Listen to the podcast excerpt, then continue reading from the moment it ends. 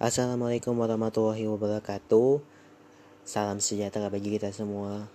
Om Swastiastu, Namo Buddhaya, Salam Kebajikan. Selamat pagi, selamat siang, selamat sore, dan selamat malam untuk sahabat Tyler dimanapun kalian berada. Bagaimana kabarnya hari ini? Semoga kami harapkan dalam keadaan sehat selalu, tetap bahagia, dan terima kasih ya yang sudah mendengarkan episode kami di Spotify dan Twitter dan juga Instagram kami, Podcast Cerita Tyler. Selamat datang di podcast berbagi cerita Tyler edisi terbaru.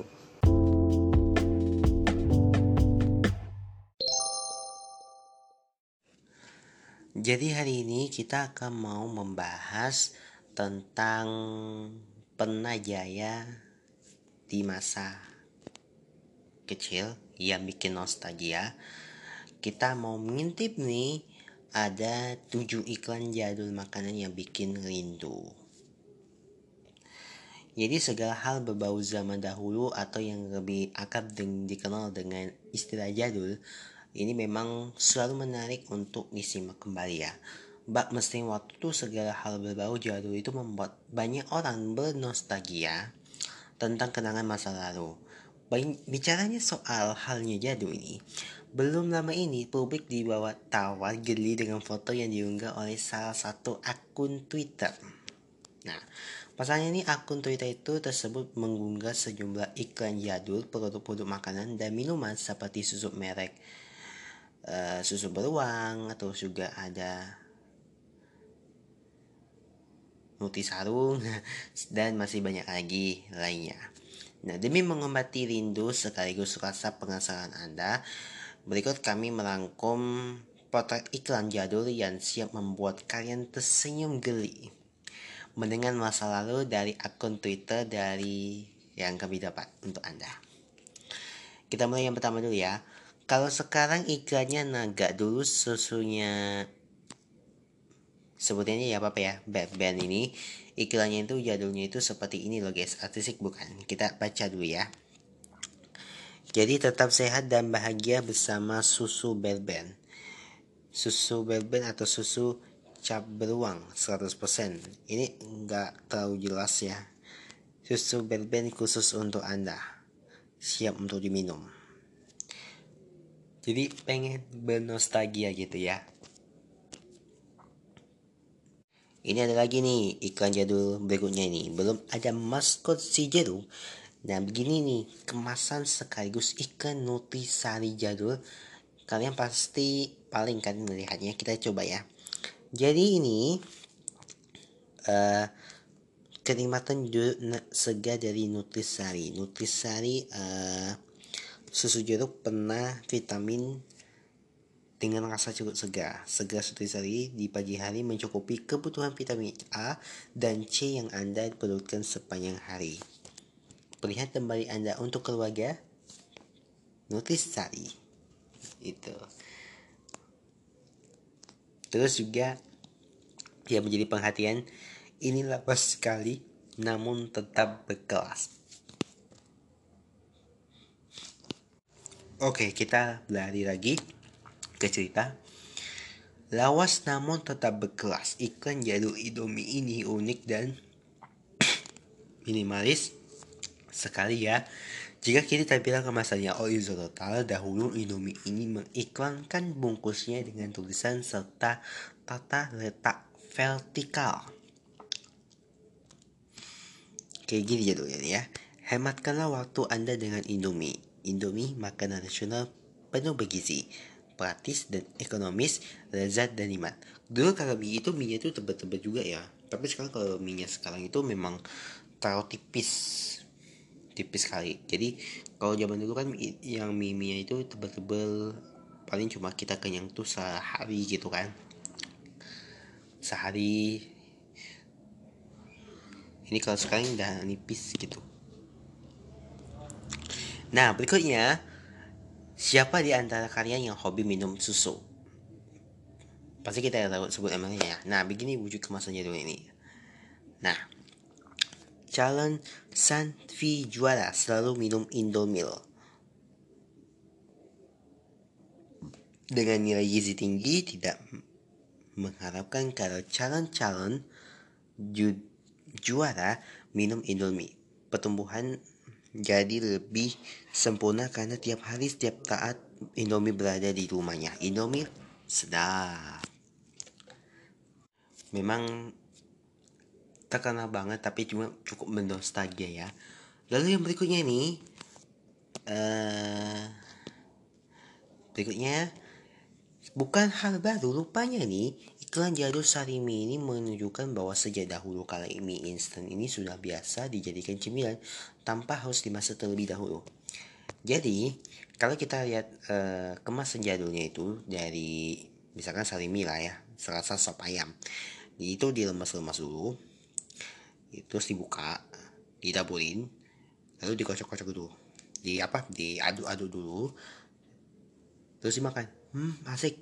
Tapi tanpa apa ya, tanpa eh, tanpa masak, langsung dimakan. Dapat dimakan langsung sebagai makanan kecil atau hidangkan seperti biasa, kayak gitu. Berikutnya, murah bukan main. Ini iklan K F C versi jadul. Terbayangkan pada waktu itu harga satu paket nasi ayam tak sampai harga dua ribuan per porsi. Kita lihat ya. Pesta Mahardika dari K F C mulai Agustus sembilan puluh empat baru Popeyes harga ada yang dua ribuan. Terus juga ada yang Popeyes itu buah P T ayam tuh ada harganya empat ribu lima ratusan. Terus ada nasi itu ayam itu seribu tujuh ratus delapan ribuan gitu. Nah, gak cuma teh, ternyata iklan jadul ini menunjukkan bahwa teh Sosro ini pernah punya produk yakni air Sosro. Jadi air Sosro ini memberikan kesegaran yang sehat di tengah kes sibukan kantor, sehabis makan, atau untuk air minum sehari-hari di rumah. Air Sosro, air murni bermineral yang telah melalui proses sterilisasi yang sangat cermat hingga dijamin memenuhi standar uh, kualitas air minum yang sehat. Tersedia dalam botol seribu lima ratus mililiter, lima ratus mililiter, dua ratus lima puluh mililiter, cupnya dua ratus lima puluh liter dan galon sembilan belas liter. Berikut dispenser. Kini sediakanlah air hanya air murni seperti dari Sosro dan sangat membantu segar, sehat dan membutuh tinggi. Ya. Nah itu tadi uh, apa ya? Masih banyak sih iklan-iklan yang kita mau saya sampaikan jadul makanan sekaligus minuman yang mungkin bisa membuat Anda nostalgia sejenak ya. Nah, kalau kita berbicara tentang iklan jadul, tentunya pasti membekas lah di telinga kita ya. Dulu ada Indomie, terus juga ada susu apa namanya itu, susu beruang, terus juga ada apa namanya itu ya, K F C. K F C kan zaman dulu kan cuma harganya dua ribuan gitu kan, pasti enak tuh. Nah,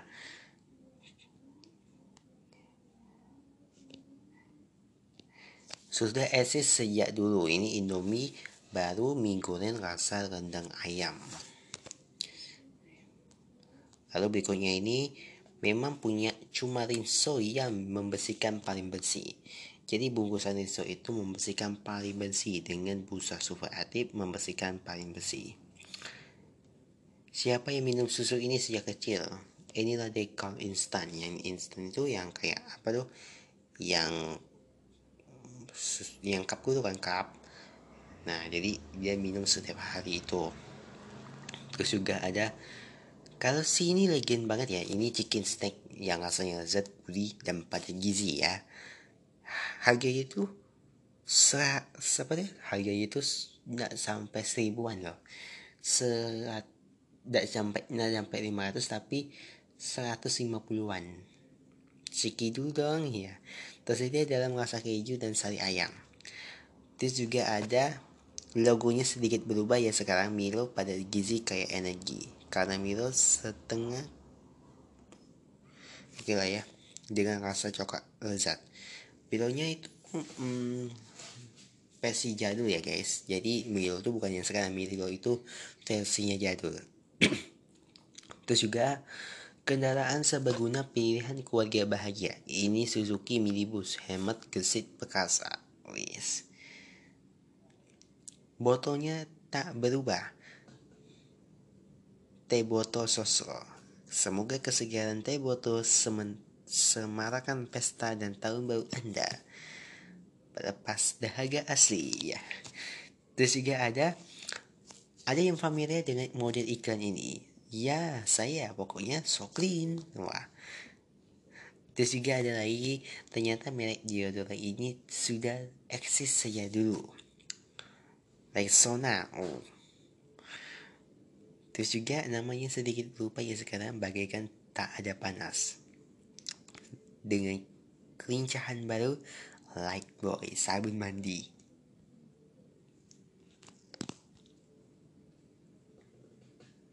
Oke. Sekarang kita akan mau bahas lagi ceceknya tentang iklan-iklan jadul ini.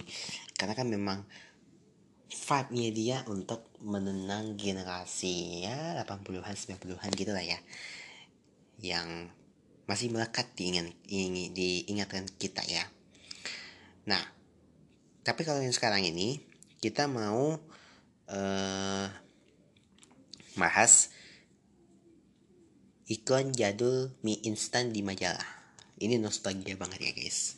Kita bikin ini khusus yang meneng, yang nostalgia tentang mie instan di majalah. Hmm, siapa yang ngaku nih ya?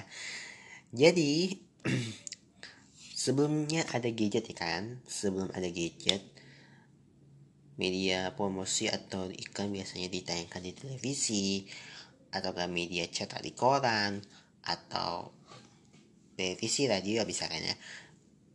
Media cetaknya koran, terus juga ada poster gitu kan. Selain itu ada juga majalah yang menjadi sumber masyarakat generasi sembilan puluh sampai dua ribuan untuk mendapatkan informasi produk terbaru. Nah, berbagai iklan terpasang di sana mulai dari barang elektronik, obat-obatan, hingga makanan. Salah satu yang paling ikonik adalah iklan makanan cepat saji seperti mie instan yang sering apa namanya menghiasi kolom iklan majalah jadul. Bikin kangen kan? Berikut ini sederet iklan mie instan berikut ini yang pernah muncul di majalah jadul. Pernah lihat nggak sebelum ini? Yang pertama, ini Indomie ini hadir untuk pertama kalinya pada tahun sembilan belas tujuh puluh dua. F Y I ini dulu cuma hanya ada dua varian rasa yaitu sari ayam dan sari udang. Yang namanya Indomie, lezat dan nikmat. Varian, dua varian rasa itu yaitu sari ayam dan sari udang. Nah, praktis dan ekonomis. Berikutnya, di tahun sembilan belas delapan puluh dua, brand mie instan favorit ini menghadirkan enam varian rasa terbaru, beberapa di antaranya sudah tidak lagi sekarang. Nah, ini sebuah apa ya namanya iklan biasanya membujuk pada untuk membeli suatu barang, tetapi iklan ini cuma bertanya, sudahkah Anda sekuat itu mencoba enam rasa lezatnya Indomie yang versi jadulnya ini? Nah, berikutnya nih, ada juga iklan mie super Sarimi. Mie super Sarimi varian baru, yaitu mie goreng yang hadir di tahun sembilan belas delapan puluh tiga. Logonya Aladdin di produk ini beda banget, sama yang sekarang. Kita lihat ya. Nah, jadi Sarimi mie goreng ya, sampuli majalah baru. Jadi imut banget, nikmatilah mie super Sarimi, rasanya pasti lebih sedap. Terus juga ini adalah Kalau yang ini adalah kalau yang ini adalah iklan Sarimi di tahun sembilan belas delapan puluh delapan protek keluarga anak tahun sembilan puluhan. Terlihat banget gitu. Tapi hanya pilih Sarimi. Dari aromanya sudah tercium kelezatannya. Wah. Berikutnya, Indomie goreng ini teristimewa yang hadirnya di tahun sembilan belas sembilan puluh satu. Ini bisa dihidangkan hanya dalam waktu sembilan puluh detik saja. Bahkan satu setengah menitan. Nah, ini bisa dihidangkan hanya dalam satu setengah menit. Cepat dan praktis. Terus juga yang bikin nostalgia ini, tinggalkan kenangan. Tinggal kenangan. Dulu Mido ini Jadi apa yang namanya, jika bakal mie instan isi dua itu dalam satu kemasan pada tahun sembilan belas sembilan puluh enam, satu aja tidak cukup ya. Ini pertama di Indonesia, yaitu variannya apa namanya ya, mie duo. Mie duo ini dan dua isinya dalam satu kemasan praktis bisa berduo dan juga bisa sendiri. Mie duo ini kepuasan tiada duanya. Ada lima cita rasa, yaitu mie goreng, kari ayam, ayam bawang, soto ayam, dan kaldu ayam. Mie duo, dua isinya, nikmat rasanya. Jadi apa namanya ya, kalau mie duo yang sekarang itu belum apa ya, tinggal kenangan doang ya. Tapi kalau yang brandnya dah terkem sudah termuka atau terkenal, misalnya Indomie atau segala macam, itu pasti akan teringat di masa lalunya tentang Indomie yang kita makan sampai sekarang ini. Terus juga hanya cuma empat ratus lima puluh perak kamu udah bisa dapetin Indomie goreng jumbo loh. Potek iklannya ini dibentangi oleh Aminah Cendrakasih di tahun sembilan belas sembilan puluh enam. Jadi ini diben potek iklan ini dibentangi oleh Aminah Cendrakasih di tahun sembilan belas sembilan puluh enam. Ini menawarkan sebuah apa ya, produk makanan tentunya berbahan, berbahan dasar mie Indomie goreng jumbo, tapi cuma empat ratus lima puluh perak. Nah, yang serba lebih ya Indomie Jumbo gitu kan. Indomie selera kita kini menghadirkan Indomie Jumbo, pilihan baru bagi anda yang ingin sebab lebih. Lebih enak karena Indomie lebih banyak karena porsi Jumbo. Wah. Berikutnya, Indomie menghadirkan varian rasa baru di tahun sembilan belas sembilan puluh tujuh. Ada mie goreng pedas dan mie goreng sate. Anak sembilan puluhan udah pada nyobain rasa ini belum? Jadi Indomie goreng itu ada di tahun sembilan belas sembilan puluh tujuh itu ada dua rasa. Yang pertama itu rasa mie goreng pedas sama mie goreng sate. Dengan kedua kelezatan ini dan pastinya enak dan menyenang apa? Apa namanya ya? Menyenangkan gitu. Suasana hatinya gitu kan. Selanjutnya dibintangi oleh Ari Untung, Indomie ini menghadirkan Kesmi di tahun dua ribu dengan berbagai varian ala makanan di, dari negara barat. Berikutnya, mie Indomie ini juga pernah menghadirkan produk khusus anak-anak yang dijuluki mie noodles. Hadir pada dua ribu satu, mie instan ini sudah tinggal kenangan. Jadi mie Udo ini ada lima rasa, yaitu rasa pisang, burger sapi, kue chicken, soto ayam, spaghetti.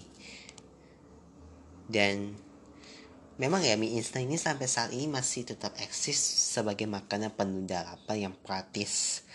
Ya, walaupun telah melewati beragam perubahan, beberapa merek dan varian ini memang sudah tidak diproduksi, tetapi masih banyak generasi sembilan puluhan yang merindukan banget gitu. Nah, sementara ini kita akan membahas lagi yang namanya ini ikon jadul di era dua ribuan ya, yang ikonik. Jadi pernah nggak kalian Telkomsel instan pendahulunya itu Speedy yang sekarang IndiHome? Agak gampang diingat, Hotlink ini pun menjadi jagoan. Masih ini kan dengan nol delapan nol sembilan delapan sembilan sembilan sembilan sembilan tiga kali. Pasti ingat tuh ya. Dengan nol delapan nol sembilan delapan sembilan tiga kali. Itu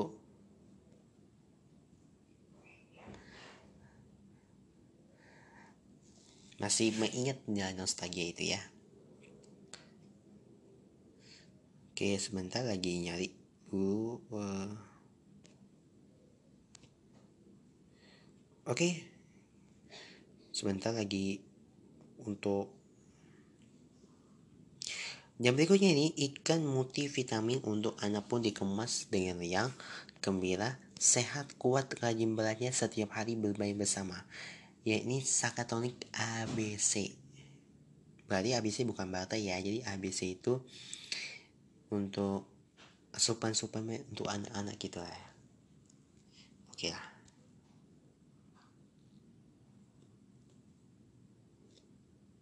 Oke, berikutnya masih tentang apa ya namanya, iklan nostalgia atau iklan jadul tahun dua ribuan yang lagi ngehits sampai sekarang ini.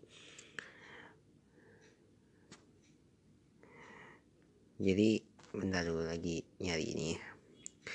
Lalu berikutnya ini iklan bukan ya, iklan berikutnya lagi, berikutnya lagi ya, lagi masih nyari. Nah, berikutnya ini adalah biskuit mini berbentuk bintang yang masih eksis sampai sekarang. Tini Wini Biti, imutnya lucu bentuknya. Tini Wini Biti, imut enak dan bergizi. Ini versi dua ribuan ya. Lalu berikutnya ini uh, sebentar lagi nunggu prosesnya dulu karena memang lama.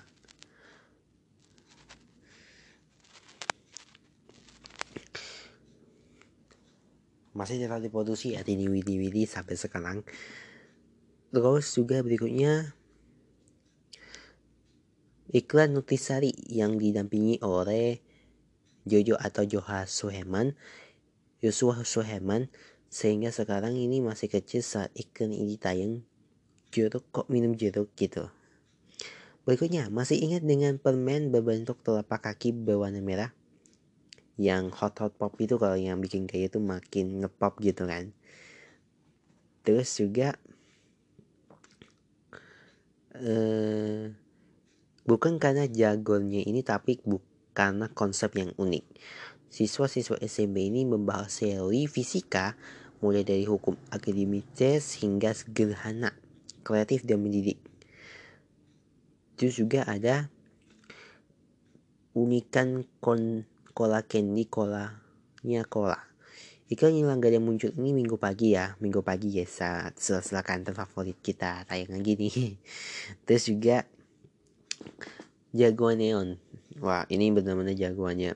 Siapa sih yang dulunya membeli permen lollipop yang ininya cuma supaya lidahnya jadi warna-warni seperti iklan gitu kan.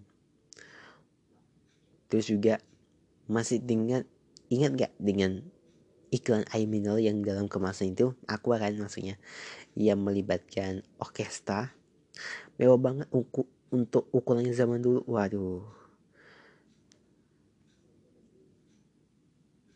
Oke, itu tadi uh, gak, gak banyak sih ya iklan jadul yang supaya ini bisa bikin nostalgia bareng untuk kalian semua.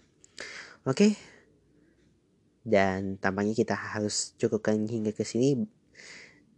Nanti kita akan bahas lagi di segmen berikutnya. Assalamualaikum warahmatullahi wabarakatuh. Salam sejahtera bagi kita semua. Om Swastiastu, Namo Buddhaya, salam kebajikan. Selamat pagi, selamat siang, selamat sore, dan selamat malam dimanapun kalian berada. Apa kabar kalian hari ini? Kami harapkan dalam keadaan sehat selalu, tetap semangat dalam menjalani aktivitas sehari-hari. Walaupun pandemi ini terus menurun, kita harus tetap menjalankan protokol kesehatan dan jangan lupa tetap bahagia. Kali ini bersama saya Aminah Cendrakasih dan temanku Tyler King di podcast Berbagi Cerita Tyler Season lima yang mengudara setiap hari Senin, Rabu, dan Jumat di Spotify. Terima kasih ya buat teman-teman, sahabat Tylerku semua yang sudah pertama follow di Spotify, bunyikan lonceng, dan follow media sosial Twitter dan juga Instagram kami. Twitter atau Instagram. Oke. Okay. E, seperti yang kita janji tahu ya. Kalau kita akan membahas karakter yang sangat berbeda. Namun ini merupakan apa namanya ya? Berperilaku baik atau enggak berperilaku buruk pada masa itu. Cerita ini akan semakin terasa dengan cerita yang akan kami hadirkan. Terutama kita akan bahas review. Review uh, ulasan film yang akan kami bahas. Siapakah dia? Ini dia. Temanku yang satu-satunya adalah Sarang. Ini sebagai karakter film Journey Mekan Basha. Kita tahu lebih teliti tentang identitas Sarang ini sebenarnya, guys. Jadi ini Sarang adalah seorang perempuan usia dua belas tahun, tepatnya kelas lima S D. Dia memiliki keluarga, warna rambut hijau, warna iris hijau. Pekerjaannya sebagai murid, asal atau afiliansi bumi atau lubang merah. Pertunjukan utama Katupashami. Tipe karakter perang tungkung, sub parawan. Mekanik utama adalah baroncang dan topan. Ini satu-satunya karakter dari Katupashami. Ken dan Ara adalah teman sekelas dari sekolah dasar yang sama tempat mereka bersekolah. Dan meskipun mereka tampak seperti anak sekolah yang sederhana, mereka diam-diam aktif sebagai pemimpin aula merah. Selama pertempuran mekanis, ia muncul menggunakan topeng dan nada seca, serta kepribadian yang berubah. Ia disebut Kapten Bertopeng Misterius.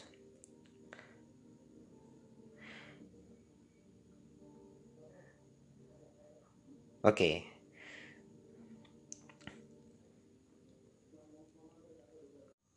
Ini namanya Sarang ya, si imut yang satu ini namanya Sarang. Meskipun imut, tapi dia adalah pemimpin Rain Hall dan punya ciri khas memakai topi saat pertandingan. Kita lebih tahu lagi tentang Sarang ini sebenarnya, guys. Dan kita akan mencari, terus mencari ya. Oke, aku dapat sumbernya, guys. Jadi ini Sarang adalah pemimpin dari Reinhardt. Dari luar, Sarang adalah siswi teladan yang sederhana, tapi diam-diam dia berperan aktif sebagai pemimpin Reinhardt. Selama pertempuran mereka di mall, dia tampak menggunakan atau mengenakan topeng dan nada secara kepribadian berubah secara tiba-tiba. Makeover utama dari Sarang adalah Baekowang dan Silon. Nah, jadi kita akan review atau ulasan, guys. Jadi ada tiga episode yang akan kita pilih dari episode enam belas deh. Nah, episode enam belas ini ini tentang ini masih pembukaannya. Nah, kita akan cari tahu lebih mendalam di episode enam belas dia kekaitan dengan apa.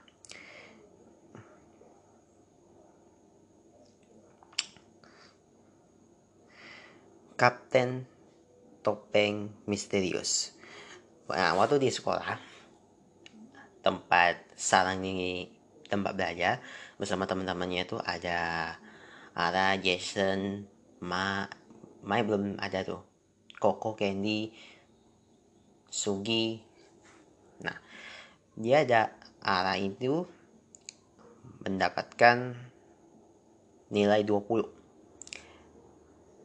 Dia bilang gini, "Hai Ara, akhirnya giliran Anda untuk menerima." Dia dapat, dia ternyata dua puluh poin di ulangan itu. Nah, terus Aranya nengok tuh kertasnya. "Apakah Anda tidak jijik hanya mendapatkan skor itu?" kata gurunya. Ya, si Jason ini bilang, "Bajingan yang menjadikan saya juga mendapatkan delapan puluh. Mari kita lihat ini, perhatian dan studi pertempuran mekanis. Ini adalah bukti bahwa keduanya ini mungkin pada saat yang sama." "Apakah Anda menyatakan bahwa benar?" kata Ara itu. "Saya melakukan perhatian khusus lebih dari Anda," gitu. Gurunya marah. Hmm. Dia bertanya gini, "Berapa lama Anda berencana hanya main tanpa belajar?" gitu. Semua teman-teman tuh lihat si Ara. Astaga gitu. Sumia seng janista sese untuk beberapa pelatihan mekanik gitu. Tapi maaf ya, saya terdengar benar. Apakah Anda di kejuaraan pertempuran mekanik dengan kinerja seperti itu? Dia Sarang nunjuk angkat tangan, ingin menyatakan sesuatu gitu. Sarang tidak, kata Sarang itu tidak benar membuat larangan tanpa syarat gitu. Nah, pertempuran mekanis dan studi keduanya itu dapat dilakukan secara paralel, kata Sarang. Kalau Cheng itu masuk akal, kata gurunya gitu. Ara itu karena laki-laki, dia laki-laki tit gitu. Jangan khawatir, lalu aku akan melakukan satu. Nah, seperti yang Anda ketahui, ukapan dean secara harfiah seperti Sarang dalam bahasa Jepang. Astaga, itu kaki hilang delapan puluh poin gitu. Oh, itu bukan proporsi yang buruk. Hmm, kontak dibuat. Itu kata gurunya ini. Arigato se gitu katanya. Jangan khawatir, mulai sekarang aku akan membuatmu belajar dengan baik, kata Sarang. Aku pergi dengan susah payah panggilan. Sesampainya di rumah Ara, dia sempat mikir untuk ulangannya itu. Dia kayak gini. Ah, panjang kali kan. Ah, gitu kan. Hei, sekarang pertanyaan pertama. Jangan panik, pelan-pelan dan tenang, kata si A, si Sarang ini. Dia memperhatikan soal ulangan dan dia diajarkan oleh Sarang dan akhirnya dia mengerti. Oh, ini ini apa? Gua mengerti. Ara ini mengerti. Bagus sekali. Dan dia tos-tos gitu. Makanya bahagia. Terus oh men, tiba-tiba ada suara berdiri. Apakah ada ini makan sesuatu? Suara perutnya si Ara ini. Nah, dikatakanlah satu apa satu loyang itu tiga pisang gitu kan, pisang. Nah, ada yang berpendapat tentang si Ara, tentang makan langsung, atau si Sarang ini yang suka itu tempatnya makan tapi tambahan setok gagabu gitu. Sss, gitu. Nah, Sarang, mengapa kamu tidak makan pisang? Apa yang kamu lakukan? Hmm, dia berpikiran sesuatu. Aku boleh minta gapu atau pisau untuk motong ini kan, potong pisang itu kan. Kan dibelah-belah itu kan. Dia makan. Hmm. Nori dan nacha gitu. Apakah Anda kejujuk bahwa cara Anda memakan pisang sedikit berbeda dari yang lain? Pendapat si Ara ini. Maksud kamu apa gitu? Rumah kami sangat ketat, kata Sarang. Akhirnya dia belajar terus sampai dia pusing. Apakah Anda yang bisa saya lakukan untuk Ara gitu? Eh, aku punya sesuatu untuk memberitahu ada Anda dalam bisikan gitu. Jangan pernah mempertanyakan rahasia kepada putri Ara, kata si Mekagi Mal ini. Ya ampun, bahkan Bush mencoba menjadi paranormal sungguh. Nah, seperti yang diketahui, uh, ungkapan Bushiyo adalah ungkapan bahasa Jepang untuk samurai gitu. Nah, sesampailah di rumah teman membawain lah maksudnya ya. Eh, Nachan atau Jason gitu. Tapi kenapa tidak Ara gitu? Dia sedang melakukan pelatihan rahasia sekarang gitu. Jika itu pertempuran, apakah kita melakukannya juga? Lagi pula itu bukan latihan gitu. Oh benar ya. Apakah Anda memiliki kapten rival juga? Apakah kapten itu keluar juga? Iya. Tapi bahkan di dunia aula merah tidak ada yang tahu siapa kaptennya karena ia adalah pendatang baru, kata si eh uh, kedua temannya ini. Nah, jadi tidak ada yang tahu identitas kapten bahkan di dalam aula merah ini. Nah, sementara si Ara ini harus mengerjakan betul-betul dari ulangan ini. Nah, kata si Ara, apakah Anda banyak mengikatkan nilai Anda gitu kan? Tidak gitu. Oh gitu. Belajar secara ekstrim. Aku menaikkan naikku banyak. Dan aku kehilangan G O dari talenta Jason ini.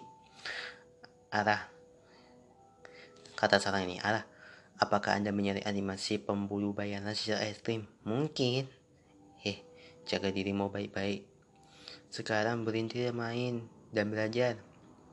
Waktu malam, si Aranya tidur. Dia udah ngantuk banget. Dia bilang begini, Sumiaseng, apakah Anda bakal bangun karena saya gitu? Hmm.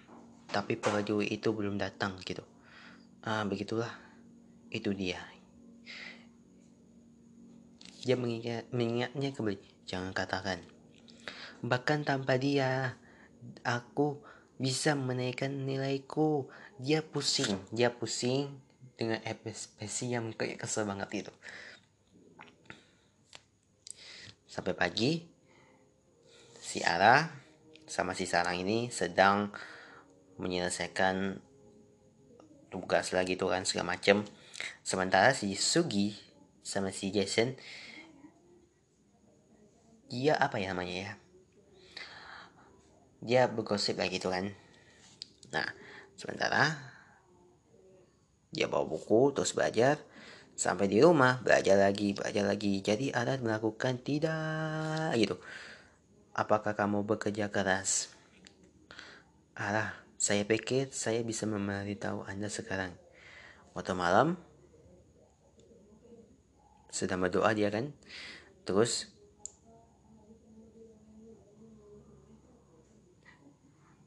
dia keluar malam-malam gitu kan. Oh, dulu kan ada ini yang es krim apa tuh yang di iklan-iklan itu. Tapi kok ada di Korea? Asal, asalnya gitu kan. Apakah Anda menyatakan tidak? Saya berdoa di sini siang dan malam gitu.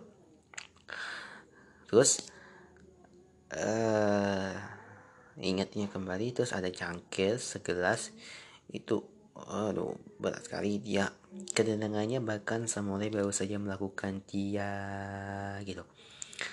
Dia mikir, samurai, Anda telah bekerja sangat keras sekali di sini sendirian. Tubuh Anda tidak dalam kondisi yang baik. Jika itu sang, untuk sang putri, saya bisa mendedikasikan tubuh ini.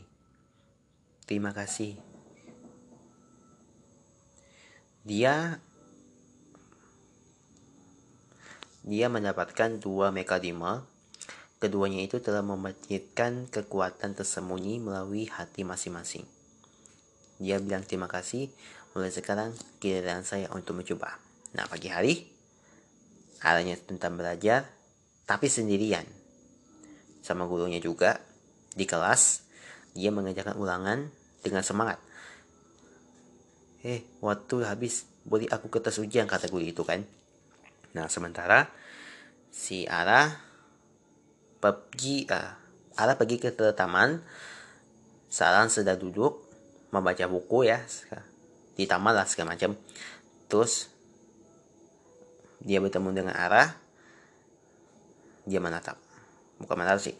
Dia mau, mau ngomong gitu. Terhormat, kamu, kenapa kamu seperti ini? Apa yang sedang terjadi dengan ekspresimu?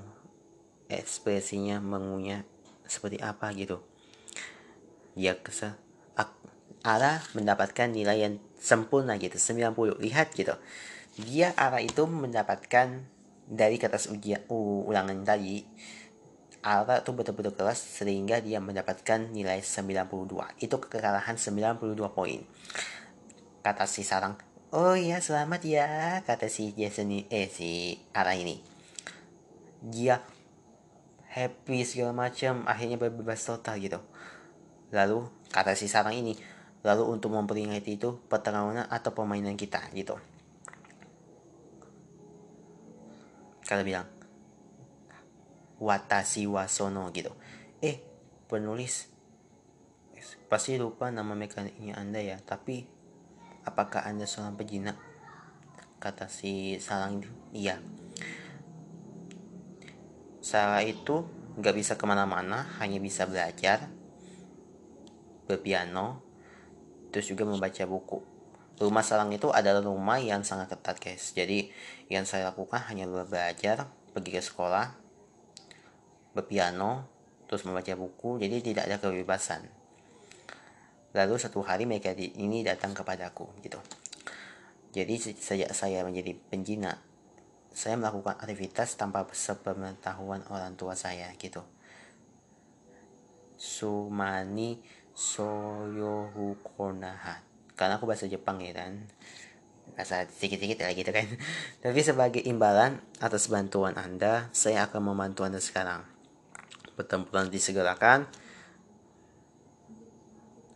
Dia memakai kapten bertuliskan eh dia Sarang itu memakai topeng topeng misterius segala macam lah.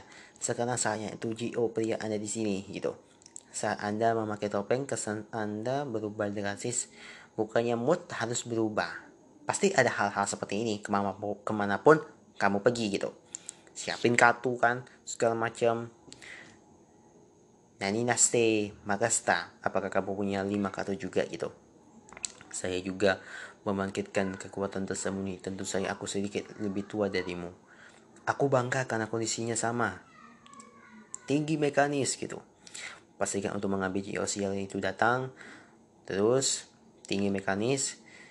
Ya, apakah Sarah memiliki peralatan standar? Apa? Bukanlah ini peralatan yang sangat rahasia. Mengapa Anda semua memilikinya gitu? Sarah bila ketawa di, haha gitu kan, ketawa gitu. Terus si Ara ini, suatu ada yang di misi seperti ini di Jepang. Seperti saat Anda mendatangkan sesuatu, suasana itu dan kesan berubah drastis. Di mana pria siaran yang ini berani membuat komentar meta gitu. Saya komentar meta. Hm, jangan memperlakukan aku sebagai gadis kucing kuda merah muda dengan tiara bersayap merah itu. Hanya bertahun bertahun bertahun itarasiamu gitu. Ini adalah king. Pertarungan mulai mulai mulai. Beraninya kau menyerangku, Kapten Aura Merah. Hanya dengan tingkat keterampilan itu, hatinya saya bengkak gitu. Kemampuan hitter bertahun lah gitu kan. Nah, penulis ini adalah S. Apakah kamu sudah lupa apakah dihadapi atau bukan gitu? Menyerah, menyerah kata Sarang. Ya, ini Kin. Apakah Anda melakukan saat mengajar? Jangan panik dan cobalah untuk tetap tenang. Dia mengingat sesuatu tentang pelajaran, terus juga kerjasama, terus juga ada persahabatannya juga. Terus jadi saya menerapkanmu di sini sekali. Apakah itu benar-benar? Apakah itu seperti melakukan kebaikan kepada musuh? Tapi ini dia bertahun lagi, bertahun lagi kemampuan hibernating, bertahun lagi, bertahun lagi. Terus apakah ini king gitu? Saya dapat menggunakan sejumlah kemampuan hidden gitu. Kemampuan hidden terakhir bertarung. Mereka bersisi lah gitu. Sampai hasilnya gitu kan meningkat. Tapi wah kata si Sarang, Reisa Soroge Honorori gitu. Ini adalah kehadiran saya. Terima kasih telah menunjukkan kenam- keterampilan luar biasa Anda juga. Apakah Anda mengama- meng- menantikan kejuaraan mekanik, kata si Ara ini. Peterangnya kita belum selesai. Ayo buat keputusan akhir di kejuaraan, kata si Sarang ini. Kosti no Seifura. Uh, seperti yang diketahui, istilah Gochi no Seifura berarti saya akan bicara dalam bahasa Jepang gitu. Setelah kereta gitu kan, kembali ke sekolah, si Jason nanya ke arahnya. Arah, jadi gimana ujiannya gitu? Saya mendapat sembilan puluh dua poin, ini membuktikan bahwa saya lebih pintar dari Anda, kata si Ara. Hahaha, kata Jason tertawa. Dalam pengertian itu, inilah pertempuran mekanis. Terhormat, apakah kamu kira sekarang? Ini sekolah, ini X gitu. Apa masalahnya, kata si Ara. Larangan pertarungan mekanis juga telah dicabut. Jadi kamu bisa melakukan dengan tenang kan? Mungkin aku lebih kuat karena aku takut kan? Si Jason tuh, oh ini beberapa komentar mata dari sekolah suci. Dia si Sarang itu tertawa senyum kali, senyum kali. Gitu. Oke. Okay. Itu cerita di episode enam belas di Journey Mekan Basha. Di episode ke tiga puluh, kita lanjut lagi di episode tiga puluh. Ceritanya tentang Sarang juga. Jadi kali ini dia berjudul cerita kedua ya. Ini berjudul Wajah Tersembunyi di Balik Topeng.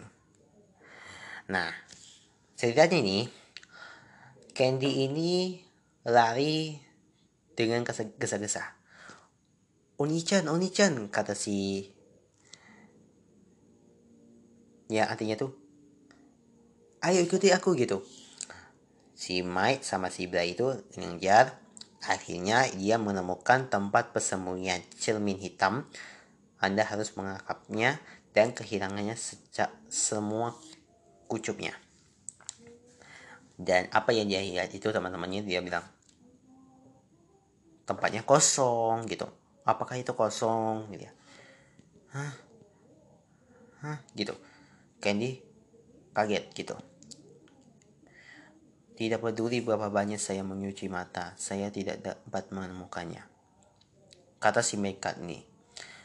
Sejak Candy datang ke- kepada kami, saya pikir pangkalan agar segera ditangkap. Jadi saya melakukan terlebih dahulu. Orang-orang sesaat pandai menggulung rambut mereka. Hei, hei, hei, hei, hei, Sevi-chan gitu. Sementara di Candy sama Ken, dia bilang ke eh Koko sama Ken, dia bilang Koko nih begini, maafkan aku Candy gitu. Untuk datang jauh-jauh ke sini tanpa mengetahui subjeknya, mereka benar-benar tidak memiliki empat hal. Kota itu bisa dibilang kota yang hilang gitu. Jadi ada tempatnya itu dia hilang. Semua orang tidak tahu bahwa bodoh ini bersembunyi dan menghilang bukan gitu. Apakah ini sekarang bakal memicu teknologi ruang ganti? Apakah Anda melakukan dengan baik, Anda dapat melakukan membuat mereka di mall cops gitu. Tapi tidak bisa kan itu kehilangan. Koko di sini tujuan kami adalah untuk mendapatkan semua mekadimas, kata si pemimpin di lubang hitam itu. Hanya saya pertempuran belum berakhir, jadi haha gitu.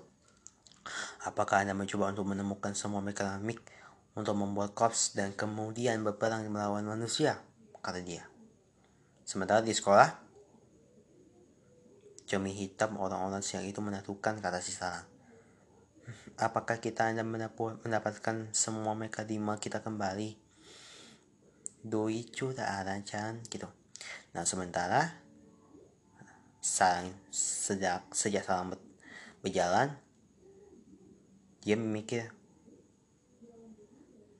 kepada si Mai ini. Dia memikirkan tentang si Mai. Ini pertama kali aku melihat Mai terlihat seperti itu. Mobil kematian mekanik. Dia mencari, cari, saya lupa namanya itu pilihan mekanik kuning ini kan gitu. Akhirnya dia memakai topeng berwarna merah lagi. Jika saya saya gerak pergi, saya akan menjadi bonusnya. Pertempuran waktunya sekarang. Astaga, semuanya itu menyebabkan hanya waktunya saja. Apakah itu tidak terduga? Waktu tanpa pertempuran, saya berpikir Anda akan bertarung untuk melatu yang lama, kata si Sarang ini. Tapi, kenapa kamu memakai topeng? Kata si Mekat yang kuning ini.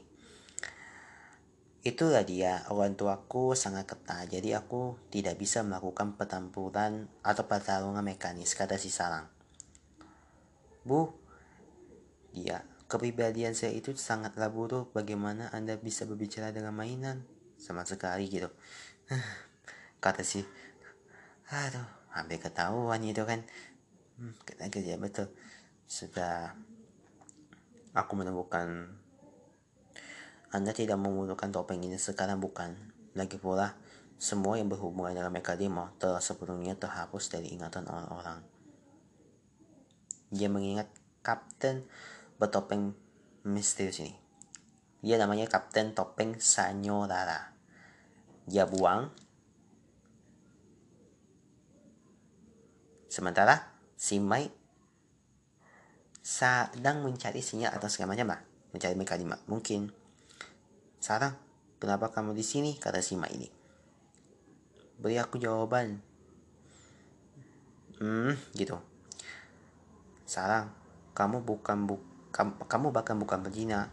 Jadi, mengapa kamu memiliki mekanisme? Kata si Mai ini. Hah?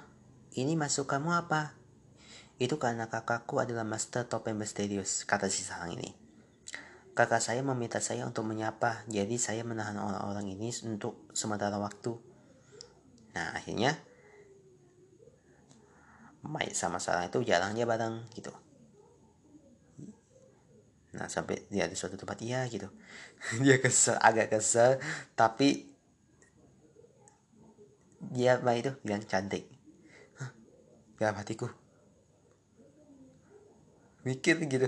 Saat ini Sarang ada kekuatan dan saya tahu bahwa dia menyatakan bahwa dia cantik. Saat dia bertemu Mai di sebuah kebun gitu kan. Dia agak lesu di si Mai ini. Sebenarnya saya memacu pada bunga itu kepada saya ketika saya menyatakan bahwa itu cantik kan. Astaga, kata Sarang. Kenapa jantungku tiba-tiba berdebar doki-doki? Hei. Apakah kamu akan masuk ke jalur ganda sekarang juga? Oh, tapi maksudku di sana menyedihkan, tapi aku bukan wanita yang kuat dan memarat adalah tipe diaku. Dia senyum kali. Nah, sebentar. Ayo, oh ayolah gitu. Siap. Hehe. Saya akhirnya menemukannya. Aku harus menculikmu. Hmm, dia menculik si Sarang ini. Bukan itu. Si Mike, sekarang saya juga berpartisipasi dalam pencarian tempat persembunyian Black Mayer. Akhirnya dia menemukan Katu. Kaca hitam lah gitu kan.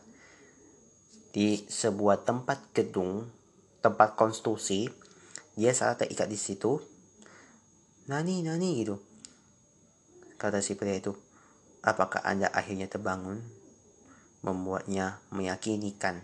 Apakah Anda hanya umpan untuk menarik tunggamu? Sarah itu berjalan cepat-cepat sampai ditemukan di tempat konstruksi. Seperti yang dijanjikan gitu. Saya datang sendiri. Orang ini hanyalah orang biasa yang tidak peduli. Astaga, apakah periasia itu nyata? Aku bilang jangan datang gitu. Apakah Anda melihat isi suara peringatan itu? Ayam atau dan berikan peoni sekarang juga. Hei, hei pria, apakah Anda ingin mengumumkan keberadaan sekarang? Hah? Jika kamu menyerahkan peoni sekarang, Seth Richard pasti akan sedih. Masih bisa bicara. Jika demikian, bagaimana jika itu ada di sini? Jadi lepaskan gitu. Mina gitu. Hei, tunggu sebentar. Bukanlah kamu orang biasa. Tidak, aku tidak akan berbohong lagi. Nani naste gitu. Hahaha gitu pada si Sarang.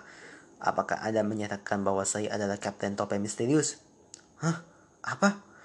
Apakah Sarang Kapten Topeng Misterius itu? Itu sebuah keumatan. Jika tidak, itu bagus. Sebaiknya kalau aku keluar dari negaramu dulu sebelum mengambil peonis. Pertarungan lah gitu kan. Siapin kartu lah segala macam. Mekanisme tuh. Aku yakin dia akan menyediakannya tinggi mekanis. Menjadi kegelapan yang melampaui dalam tinggi mekanis. Sejak di Anda membuatmu ini marah. Kamu akan kalahkan hari ini. Saya akan melakukan serangan pendahuluan segera gitu. Serangan berturut-turut. Pertempuran lagi, pertempuran lagi. Apa? Kata si Sarang. Apa? Apakah cermin hitam itu terlalu muda? Apakah Anda pergi ke air gitu? Jadi harusnya kita memulai serangan mulai sekarang. pusing. Kemudian serang berikutnya terus lagi. Jadi bagaimana dengan ini gitu. Dan itulah kemampuan hibar gitu.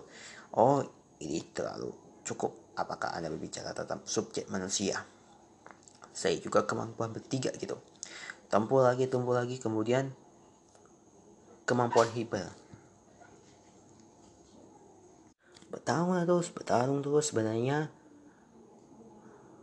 wifi-nya tidak berfungsi dengan baik saat ini. Jadi dari aplikasi rusak seperti ini kan. Jadi bertarung terus, bertarung terus. Hanya saja Anda bertindak seperti bos, manusia juga benar-benar hilang. Terhormat menyerah seperti ini. Siapa yang akan menyatakannya? Bahkan jika saya terlihat seperti ini, apakah saya kapten petopeng? Apakah bajingan ini akan melakukan sampai akhir? Kemampuan hebat final gitu. Menunggu pria Anda menyeret Anda ke laut, kemudian hebat final dan pasca gitu. Hasilnya seri gitu.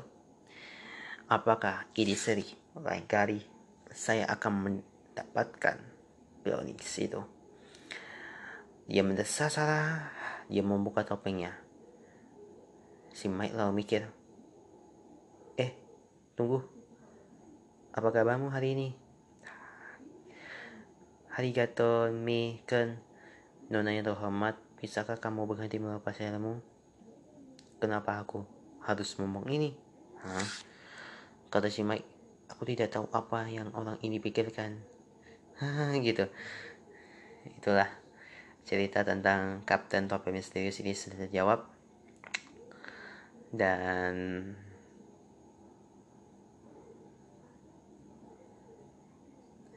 Dan ini cerita yang paling terakhir, tapi kita break dulu ya guys. Oke, ada satu momen yang menurut gua sedih, terharu, sekaligus bahagia melihat perjuangan Yunho ini mendekati fase menuju dewasa. Dia sudah tidak merasakan kesedihan lagi. Dia selalu aktif dengan cerita ngobrolnya. Terus juga dia menjadi sang penyelamat bagi teman-teman sekitar. Film ini mungkin sangat apa namanya ya, sangat ceritanya agak lumayan hebat, tapi bisa jadilah kalian ini sebagai cerita yang gak ada habisnya.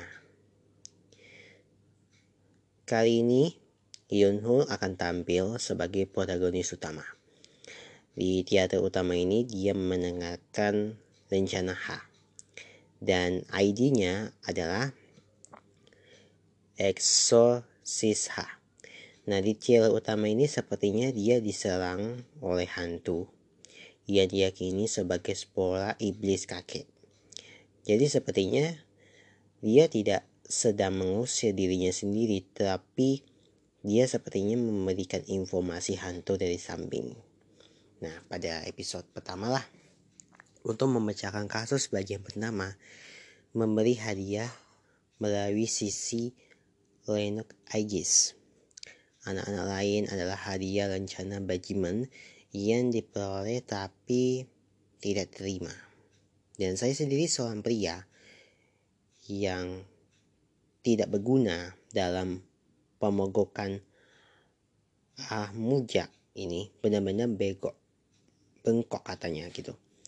Dia terus melakukan ini di sekolah, tetapi saat bermain sebagai ball boy, Go Hari ini sebuah bola terbang ke arah Jinhye, Suji, dan Junha.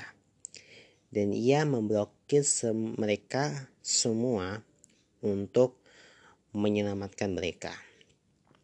Namun kacamata itu jatuh dan mereka bertiga melihat wajah polos Yunho ini dan jatuh cinta pada ketampanan Yunho.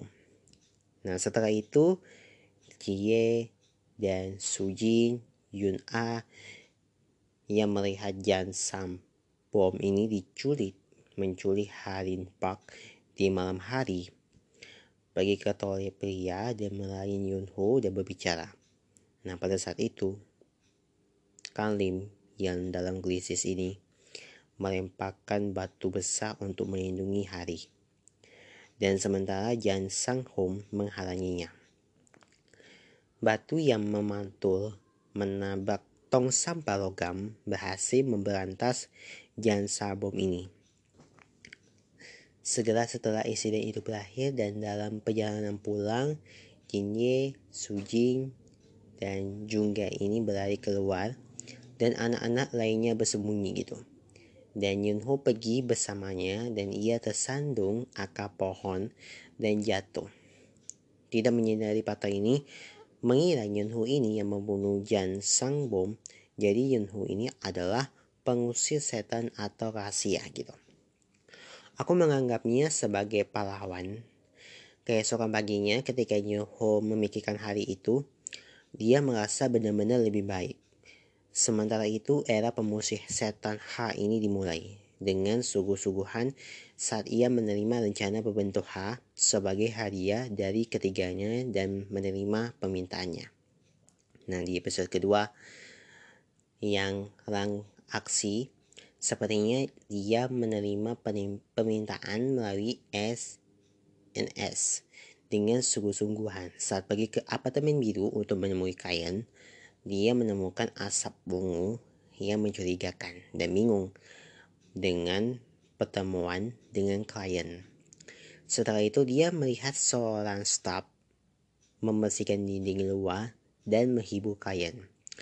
Menyatakan itu bukan masalah besar, tapi malam minggunya Duri yang pergi bermain dengan seorang teman tidak kembali gitu. Jadi Simbi ini menggunakan cermin pelacak dan memberitahu bahwa itu adalah apartemen biru yang ia kunjungi gitu, pada saat itu. Setelah itu ketika Simbi dan Hari berjuang di dalam pertempuran, mereka melemparkan alat pemadam kebakaran dan meledak gitu. Episode ketiga adalah episode ekspedisi pertama. Nah setelah menerima laporan dari seorang siswa dari sekolah dasar Siom, dia memberikan saudara Hari dan Simbi gembi pisah gitu. Dan menyuruh mereka pergi bersama. Nah setelah mendengarkan penjelasan dari Kayan dalam perjalanan bisnis, sambil meneliti desa, dia mendengar dari kakek tentang rumah telantar. Ini menjelaskan bahwa rumah telantar awalnya dibangun di situs berhantu. Dan itu adalah situs berhantu. Setelah itu dia menyelamatkan anak-anak bermata hitam yang sedang dimanipulasi oleh Man-Man dalam perkelahian dengan menembalkan mereka bersama dengan Hari, Duri, dan Simbi. Setelah itu adalah bonus untuk mendengar dari klien bahwa singkat untuk H, bukan H sih tapi Hari. Dan dia bingung gitu. Episode keempat. Dia muncul sebentar di awal, dia menjelaskan bahwa kepada Hari dan Duri tentang kejadian gengsi di runtuhan setempat. Oke, okay. Di episode kelima aku akan cerita tentang Yunho ini. Tapi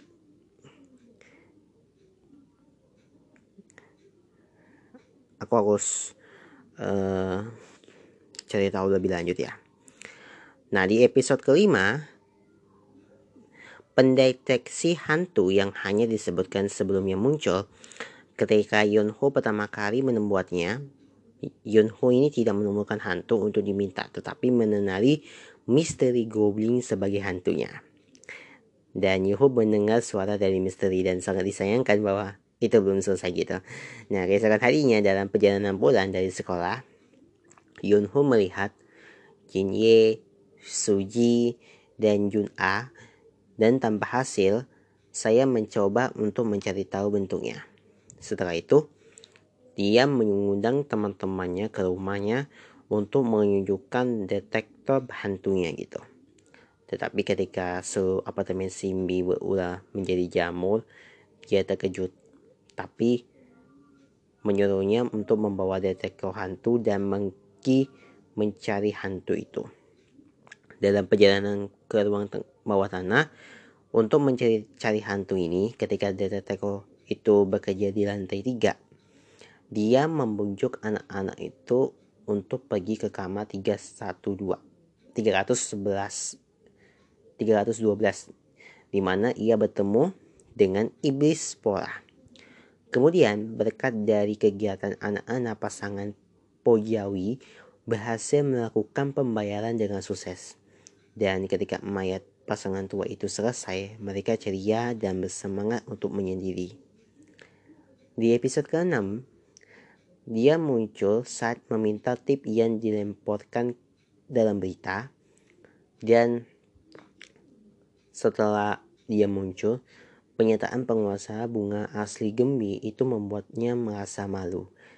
Jadi dia mengambil formulir, tetapi ketika ia tahu, dia malu untuk mengetahuinya bahwa ada Kalim tepat di belakangnya. Setelah itu, ketika Kalim dan anak-anaknya bertanya apakah ada vampir yang terlibat dalam berita ini, dia mengoreksi bahwa itu adalah Jumpa Kambra, bukan vampir gitu.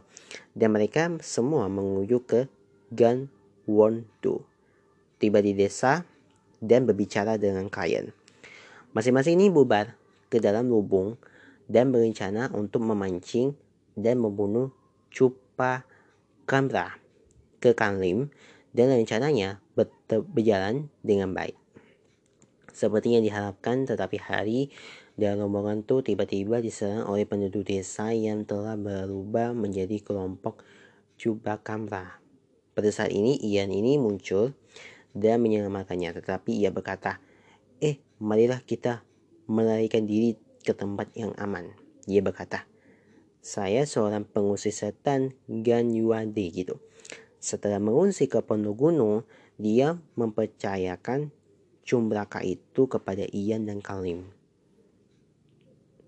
Di episode keenam, muncul dengan penampilan tercengang setelah diserang oleh Kapten Cuba Kambra ini. Episode ketujuh, bobotnya ini mencapai titik terbawah.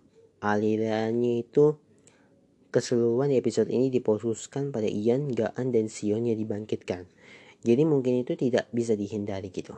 Nah, di awal episode kedelapan, setelah mendengar tentang keterampilan menggambar dari guru seni ini, dia mengangkat kakinya dan menggodanya.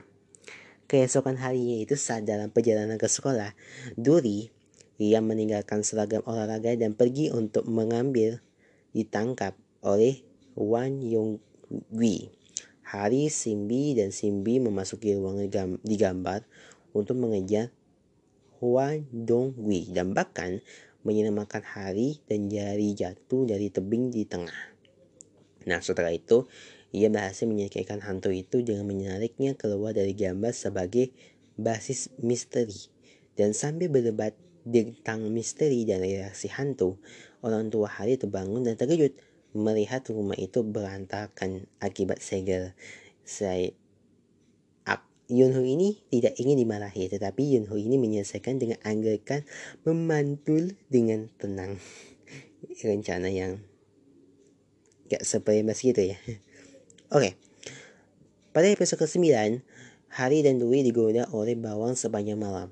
Setelah itu, Yunho mengikuti Hari yang menyelamatkan Kim Tae Hee.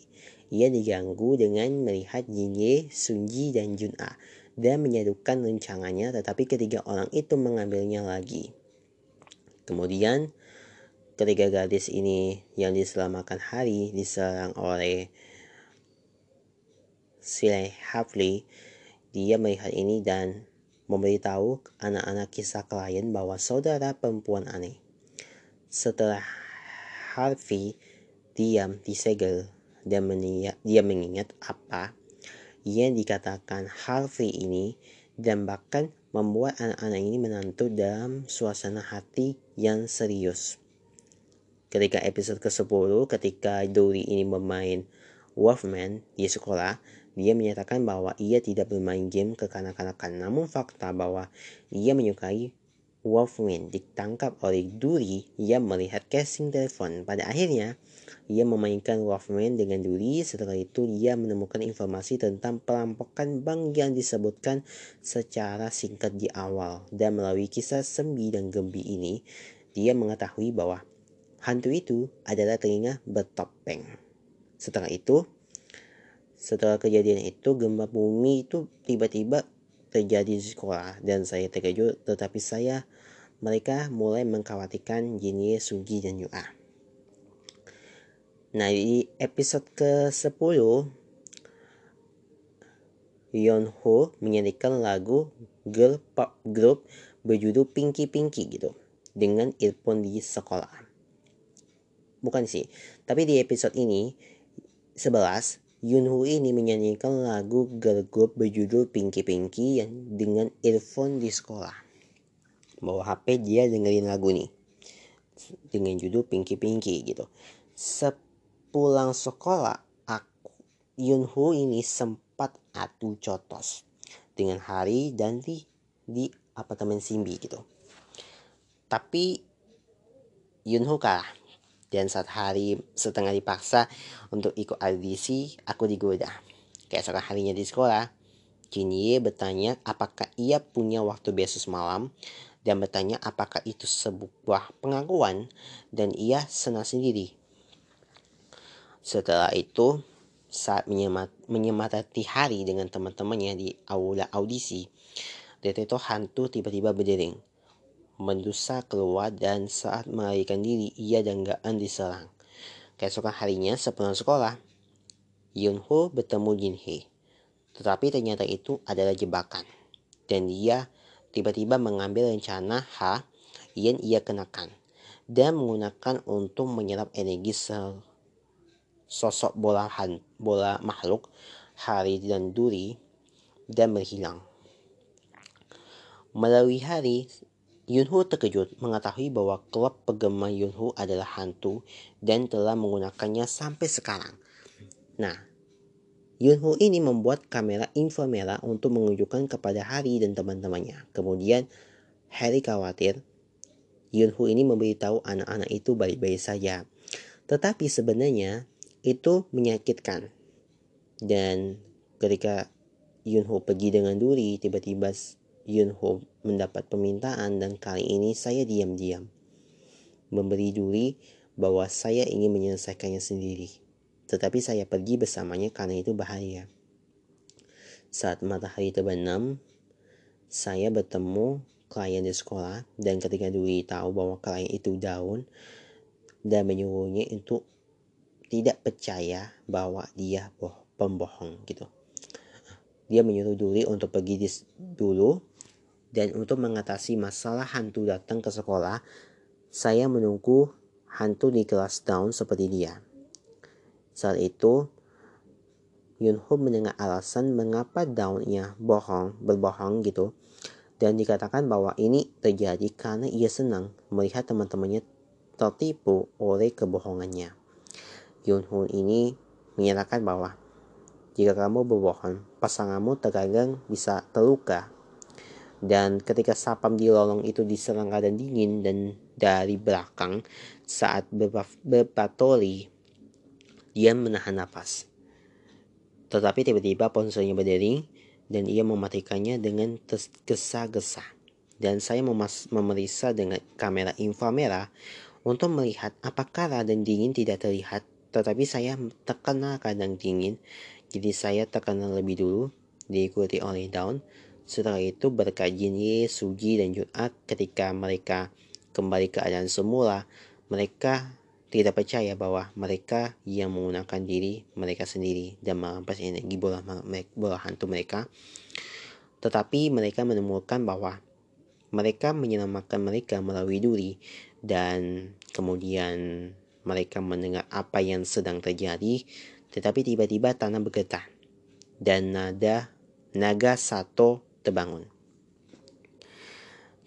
Tanah tiba-tibanya itu rentak dan jatuh, tetapi Jinhye menyelamatkannya. Dan Yunho pergi ke bawah tanah dan dengan teman-temannya untuk menyegel Santo Rong dan klub pegemannya mencoba untuk menyegel Santo Royong Tapi itu terlalu kuat. Pada akhirnya ketika Sunji dan Yu Adipoko, Jinhye mencoba untuk menghentikannya. Tetapi perisai itu mulai pecah. Pada saat itu memegang tangan Jinhye dan menggunakan kekuatannya hidupnya untuk memberikan kekuatan pada Jinhye.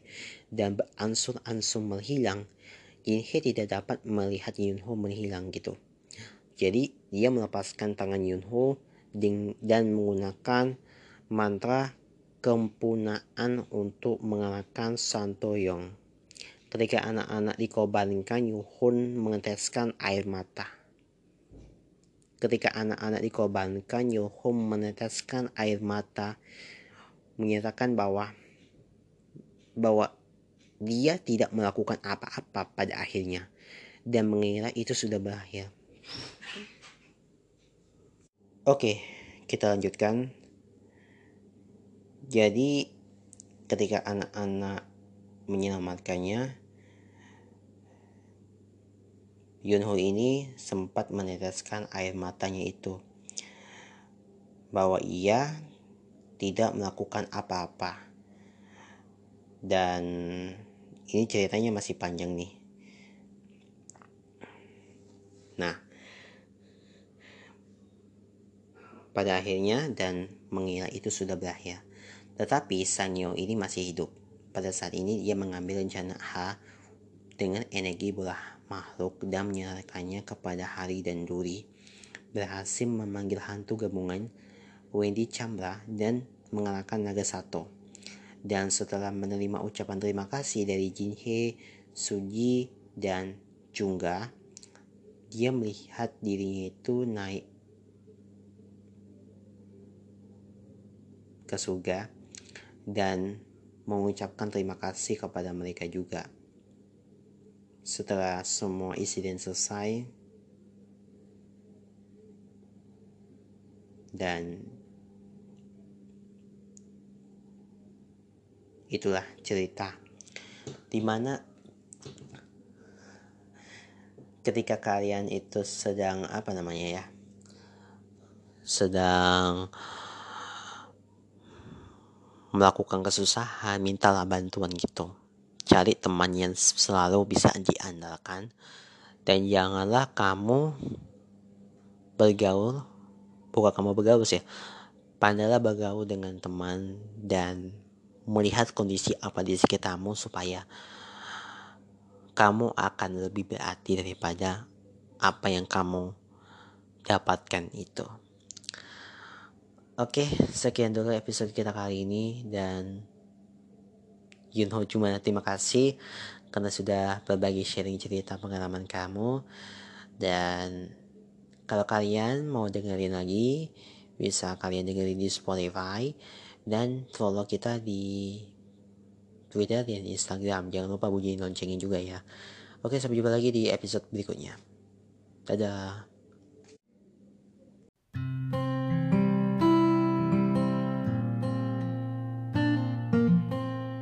Berbagi cerita Tyler hanya di Spotify.